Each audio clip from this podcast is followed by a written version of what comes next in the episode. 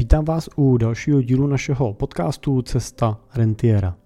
Před pár dny jsem po cestě na zasedání první rodinné rady jednoho z našich klientů, kterýmu jsme aktuálně dokončovali vlastně proces přípravy jeho rodinné ústavy, tak jsem měl do auta plánovaný telefonát. Ozval se mi můj dlouho neslyšený známý s dotazem, jestli bych mu mohl poradit, jak řešit jednu situaci u nich ve firmě, dát mu tomu nějakou radu nebo konzultaci, protože mají rodinnou firmu, kde jsou dva bráchové a táta a dostali se do bodu, ve kterém se nedokázali úplně shodnout a on chtěl vlastně pomoct s tím, jak řešit ten konflikt v rodinné firmě, který jim tam nastal. Tak zkusíme si dneska říct vlastně, jaký možnosti v tomhle případě máte, jak takový konflikty řešit. Moje jméno je Jiří Cimpel a jsem privátní investiční poradce a wealth manager ve společnosti Cimpel a partneři, kde pomáháme našim klientům na cestě k rentě a tu rentu jim pak taky pomáháme čerpat, aby jim nikdy nedošla. A, a protože naši klienti jsou a, lidi, kteří mají a, desítky nebo stovky milionů korun, často jsou to a, podnikatele, ať už současní nebo a, bývalí majitelé úspěšných firem, tak a, právě to téma obchodních vztahů, vztahů majetkových struktur a, a, a samozřejmě i řešení konfliktů je téma, k, ke kterému se s nima velmi často dostáváme a, a se kterým jim pomáháme. Tak já zkusím tu situaci přiblížit tak, jak si ji pamatuju, aniž bych někoho teda blíže určil nebo specifikoval. Jednalo se vlastně o situaci, kdy otec zakladatel vybudoval úspěšnou společnost, která dělala obrat, měla zaměstnance a dařilo se jí. V průběhu času se k té rodinné firmě nebo k té firmě táty připojili jeho dva synové a minimálně podle slov, slov teda jednoho z těch synů, tak po tom, co se připojili do firmy, tak firma zmnohonásobila obrat, mluvil o řádově, řádově osminásobku toho počátečního obratu, který měla a rozšířila tu svoji činnost významně do vyšších úrovní, než tomu bylo za doby, kdy podnikal vlastně táta sám. To jejich podnikání společný tak není samozřejmě jenom sluncem zalitý, to tak většinou nebejvá a musí se potýkat i se situacemi, kdy prostě ke shodě nedojdou. A on si ten můj známý tak si stěžoval, že těch situací je možná něco víc, než by si přáli a mi třeba popisoval situaci, kdy potřebovali člověka, který by pracoval s nějakým jejich strojem, takového člověka vhodného podle něj teda našli a vybrali, ale protože s ním historicky ten jejich táta nemá osobně dobrý vztah, tak to vyskračoval vlastně, nebo neumožnil to, aby ten, ten člověk mohl nastoupit. Prostě řekl, že tenhle člověk jenom přes jeho mrtvolu. Takže nenastoupil. Ale mi třeba tohle říkal jako jednu z těch situací, která je pro něj taková komplikovaná, pak samozřejmě mluvil o tom, že by chtěli s bráchou rozvíjet to podnikání nějakým směrem, který si vytipovali jako správnej a táta, že spíše takový konzervativnější a úplně se mu do toho nechce a, a teď vlastně teda hledají cestu, jak z toho ven. On teda říkal, že i ten brácha došel už do stavu po nějaký poslední diskuzi, že vlastně přemýšlí, že by to podnikání opustil, což zase je pro toho mýho známého jako nepředstavitelná situace, protože ten brácha se stará o část toho biznisu, který zase on tolik nerozumí, mají to celkem dobře rozložený a funguje jim to. No a to, co bylo vlastně zajímavé, je to, že ta naše debata a ty jeho otázky směřovaly k takovým dvou tématům. Nebo on vlastně chtěl zjistit, co s tím. A směřovalo to k tomu, jak jedna z těch otázek bylo, existuje nějaká úprava té majetkové struktury, která by vlastně nám jako dvou společníkům dala tu moc, aby jsme si to rozhodovali prostě po svým, kdybych to zjednodušil. A ta druhá otázka směřovala k tomu, jestli není nějaký uh, něco, nějaký formát, nějaký, já nechci říkat kouzelný slovo, jo, ale nějaký jako systém, jak to udělat, aby velmi jako jednoduše a efektivně dokázali toho svého tátu přesvědčit o jejich pravdě. Tak. A na tomhle bodě jsme se vlastně zastavili a jsem musel vlastně se trošičku jako vrátit zpátky a říct mu a vlastně začít se teda bavit o tom, co je ta, ten důvod, proč vlastně oni spolu podnikají. Proč vlastně před těma lety oni jako synové nastoupili do firmy otce a nezačali budovat něco svýho, nebo nenechali se někde zaměstnat, nebo neodjeli do světa a tak dál. A uh, on se taky teda zastavil, vrátili jsme se zpátky trošku do té minulosti a, a po chvíli jsme si povídali o tom, že vlastně ten táta je, je dobrý, je, je skvělej táta, oni díky němu měli skvělý, krásný dětství a mají spolu, tak jako když budu citovat, nadstandardní vztah a i vlastně to podnikání a ta firma je hezká. Pracuje se, pracuje se v ní s dobrým záměrem, s dobrým cílem, v dobrém prostředí, v příjemné atmosféře. Pracuje, ta, ta firma, vlastně táta je schopný dlouhodobě pracovat s velmi atraktivním ziskem. Ta firma je celkem bohatá, takže vlastně nebyl důvod, proč do takový dlouho jako optimálního rozpoložení nastavit.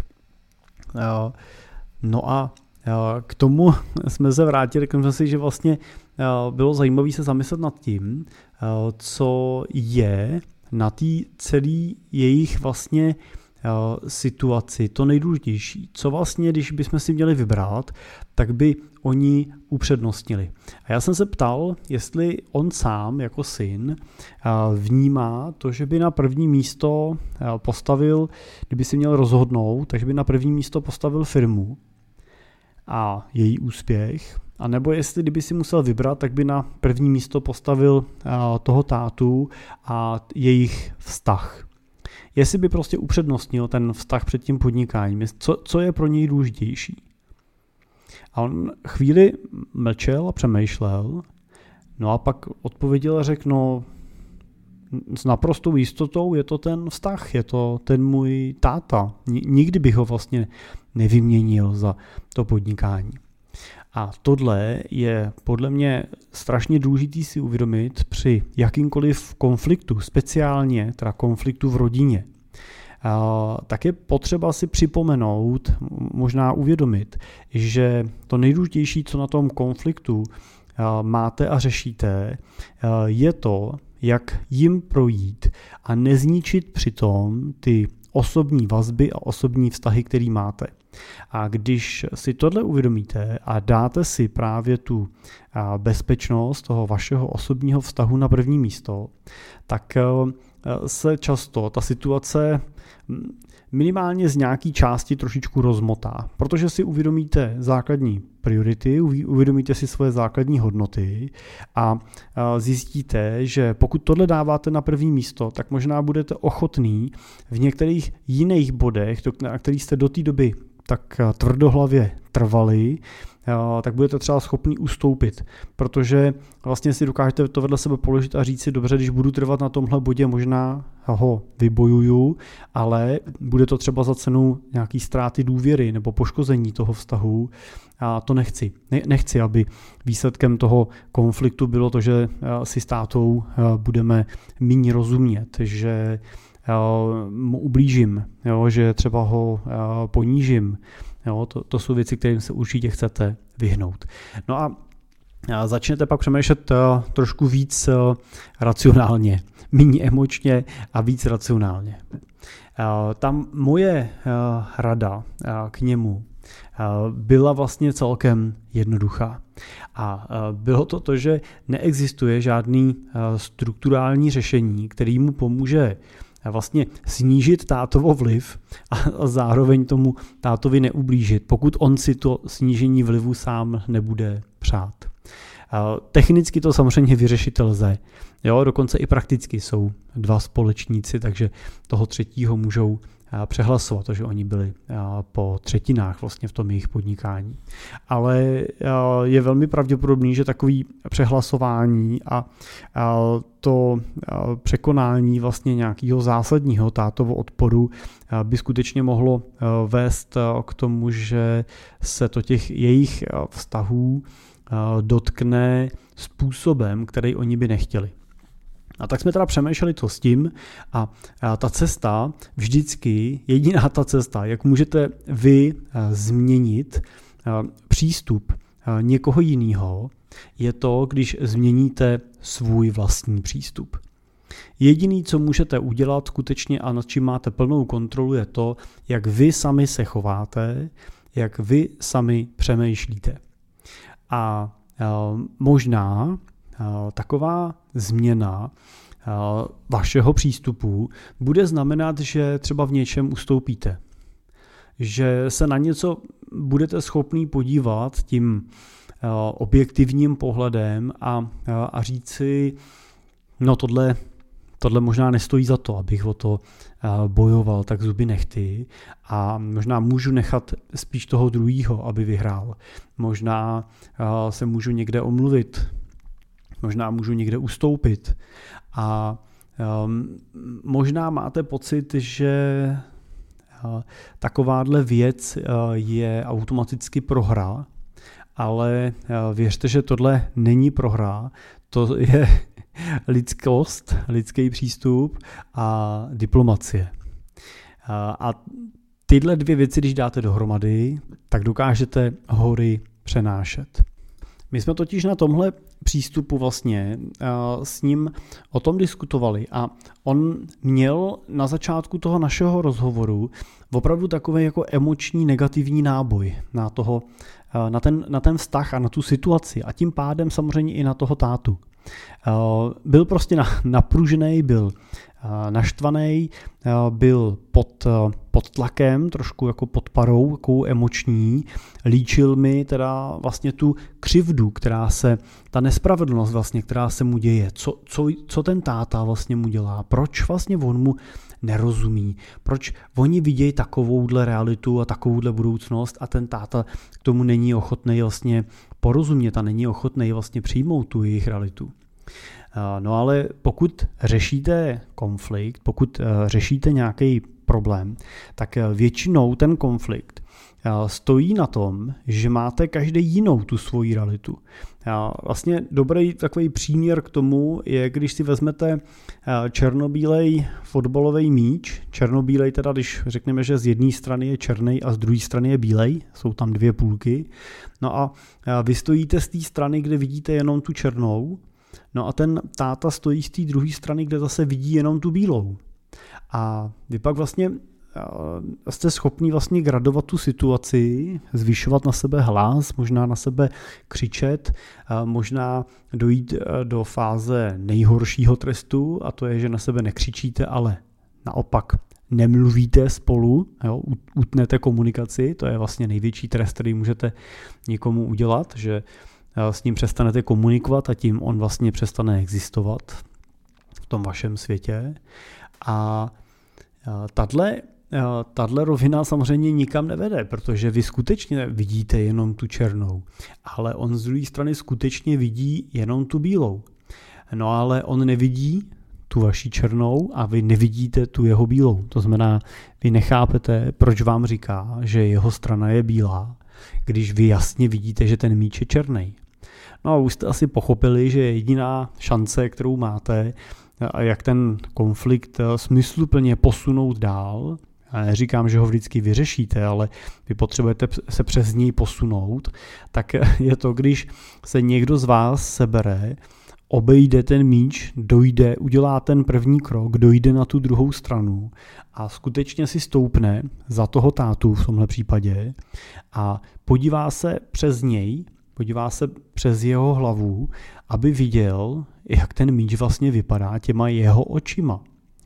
No a v tomhle případě teda se vám může snadno stát to, že přijdete na tu stranu, v jejich případě oni se na to podívají očima, nebo on se na to podívá očima toho jeho táty a, a pravděpodobně zjistí a pochopí, a to je podle mě jediný indikátor toho, že se to udělali správně, tak pochopí, proč ten táta si trvá na tom svým názoru, proč on si trvá na té svojí pravdě, proč on není ochotnej to změnit, pootočit, podívat se na to taky tím jejich pohledem.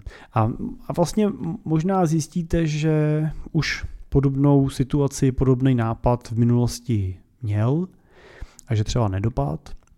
Možná uh, zjistíte, že uh, je třeba vzhledem ke svému věku už situaci, kdy se do některých rizik třeba nechce pouštět, do některé práce se už možná nechce pouštět.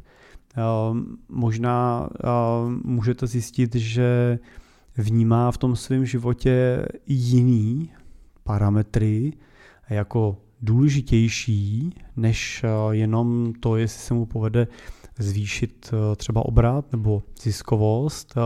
Možná vyhodnocuje třeba u těch vašich projektů i nějakou časovou náročnost nebo stresovou náročnost, kterou takový projekt bude, bude potřebovat. A možná má strach, že když se do něčeho takového pustíte, takže třeba můžete udělat chybu, kterou on už třeba v minulosti udělal a můžete ztratit některé jiné svoje osobní vztahy, které kolem sebe máte a pro jejich zkvalitňování potřebujete nějaký čas. Já to nevím, jo? Neříkám vám teďkon, co on v té hlavě má, no ale To, to je to, co musíte zjistit vy. Jo? To je ta vaše úloha, zjistit ten jeho pohled na věc, zjistit ty jeho obavy, zjistit to, proč on nad tím přemýšlí tak, jak přemýšlí, protože teprve, když ten jeho pohled skutečně pochopíte, tak si můžete sednout, ne už proti němu u toho stolu, ale vedle něj a říct, no, tati, teď jsem vážně pochopil, proč říkáš to, co říkáš a děláš to, co děláš v této situaci. A teď si teda pojďme říct, co s tím uděláme. Jo? Jak to vyřešíme, aby jsme si ten míč mezi sebou potočili, podívali se na to těma svýma pohledama a, a, a možná třeba zjistíte, že, že ten táta může mít pravdu. Možná zjistí táta, že to máte vy třeba dobře promyšlený. Možná se nestane vůbec nic, možná to zůstane zaseklý, tak jak to doteďka bylo, ale vy jste se rozhodně pokusili s tím aspoň pohnout směrem dopředu, pokusili jste se něco udělat a to si myslím, že se cení, to si myslím, že se počítá. Možná výsledkem toho bude to, že se na to podíváte tím tátovým pohledem, pochopíte některé jeho obavy a tu, tu situaci jako takovou, a protože třeba se nebude chtít ten táta pohnout dopředu, tak, tak prostě třeba ustoupíte.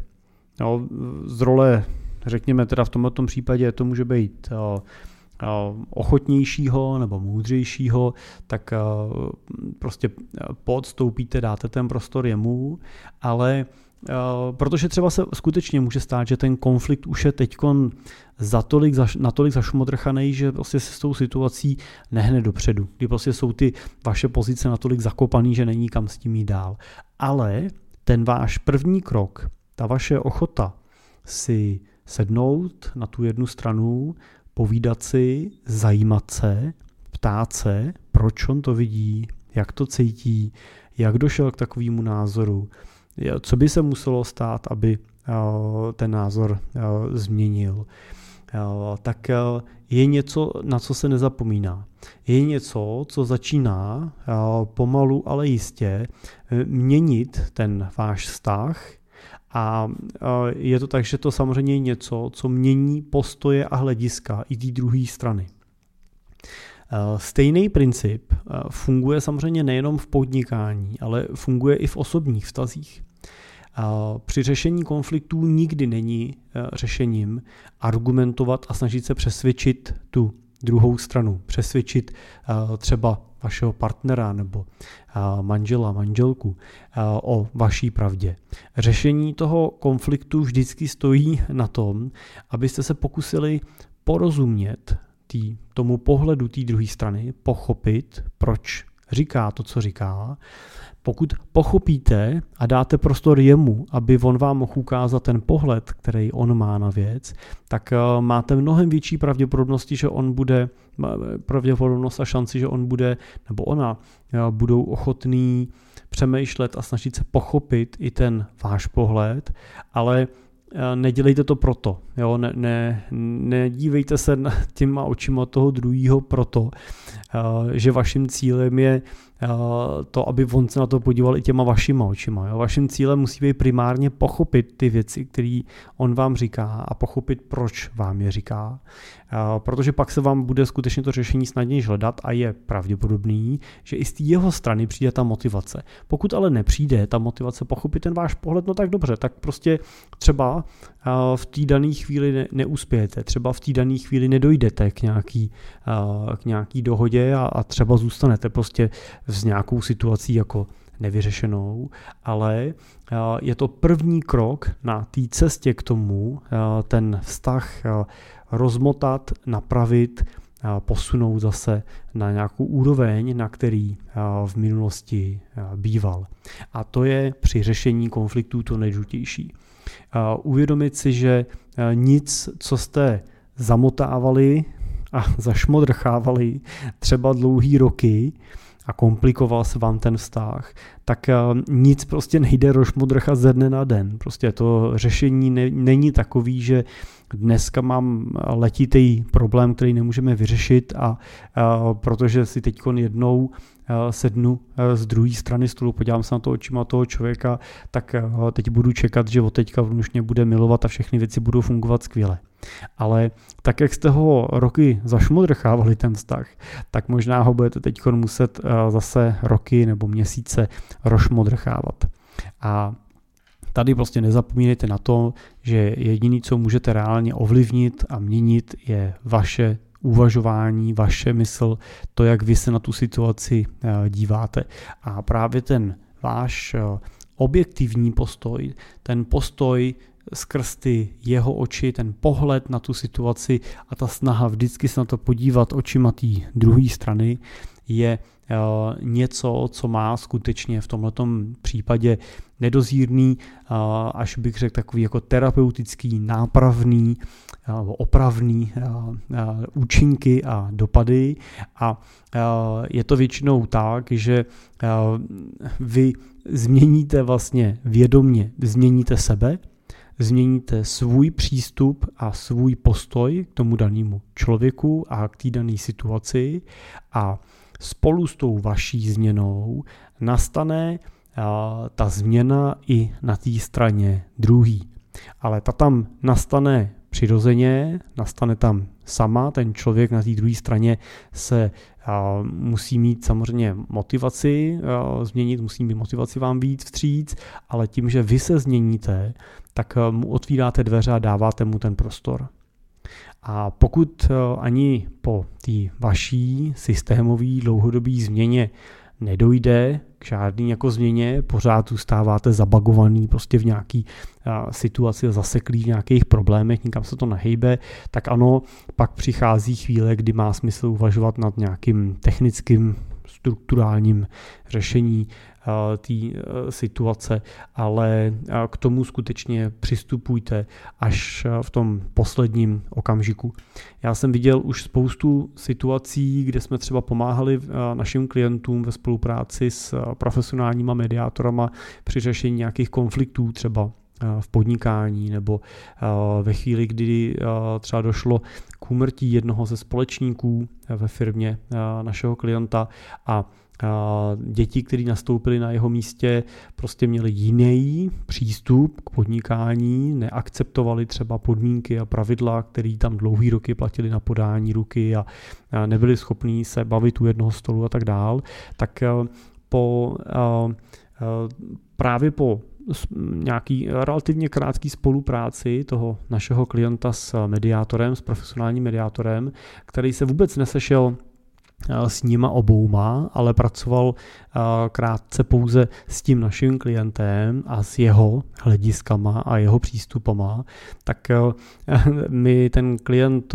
ještě dlouho potom děkoval, nebo do dneška vždycky děkuji, spolu sedíme při sůzkách a je vděčný za to, že ten prostor vlastně se potkat s tím mediátorem měl, protože mu přesně pomohl vlastně vysvětlit některé hlediska a pomohl mu podívat se z té druhé strany toho míče, podívat se těma očima toho syna, který teda po svým tátovi zdědil ten podíl, pochopit jeho, jeho obavy a jeho hlediska.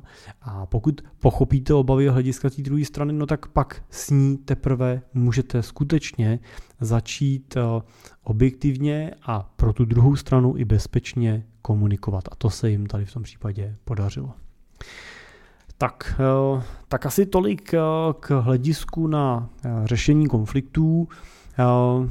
Bohužel neexistuje žádná zkratka, to řešení si musíte odpracovat a ta práce v tomto případě začíná a končí vlastně primárně u vás, v tom vašem vnitřním světě a v té vaší ochotě pochopit tu situaci, změnit váš postoj a možná v té první fázi se přizpůsobit té druhé straně, vyhovět jí, vyjít jí vstříc, protože teprve tím se může pomaličku a postupně něco začít měnit.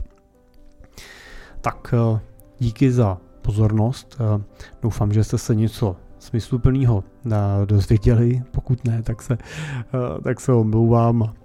Určitě se pokusím příště být konkrétnější nebo třeba trošku investičnější. Pokud byste měli nějaký téma, který by vás zajímalo probrat, tak neváhejte mi napsat, ideálně přes webovky našeho podcastu cesta rentiera tečka cé zet, kde můžete hned na vrchu nám nechat vzkaz a ten mi přijde do mailu a napsat tam svůj dotaz a já se mu některým z dalších dílů budu věnovat. Tak díky za pozornost a brzo naslyšenou.